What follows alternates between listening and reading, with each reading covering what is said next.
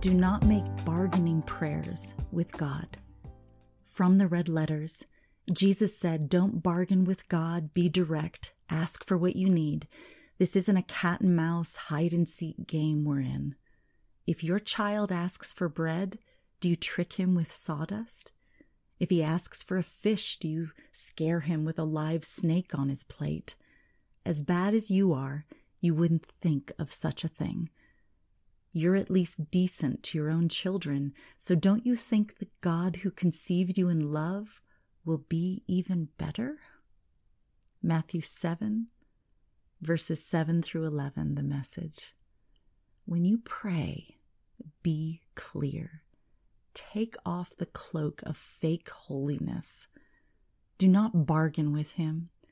You have nothing new to offer him. When you gave him your life in the prayer of salvation, you held nothing back. When you gave him your life, he received it. He will care for you. You have entered into the everlasting covenant he formed through the shed blood of Jesus Christ. You are as much a son or daughter to him as Jesus. Come boldly in prayer to his throne of grace and lay down your desires before him.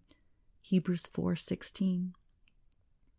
When you find promises in his word concerning your situation and then boldly unite them with your petitions, God is pleased. He enjoys your faith. He takes no pleasure in your begging and bargaining. Remember what the Holy Spirit tells you in Romans 8:16. For the Holy Spirit makes God's fatherhood real to you as he whispers into your innermost being, you are God's beloved child. Instead of pleading with him as an outsider, draw close to your Father and place your trust in him. Wait in delightful expectation to see how he will bring those answers to pass. While you wait, daily thank him for his faithfulness, even before you see the victorious outcome. Let's pray. Lord, I come boldly into your throne room of unlimited grace. You purchased this robe of righteousness for me, and I wear it. You call me your child, a son and daughter of the Most High God, and I receive it. Jesus, put me in right standing with you.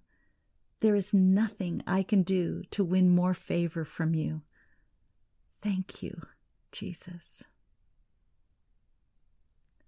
Jesus said, You have not chosen me, but I have chosen you and I have appointed and placed and purposefully planted you so that you will go and bear fruit and keep on bearing, and that your fruit will remain and be lasting, so that whatsoever you ask of the Father in my name, as my representative, he may give it to you. John 15, verse 16 from the Amplified.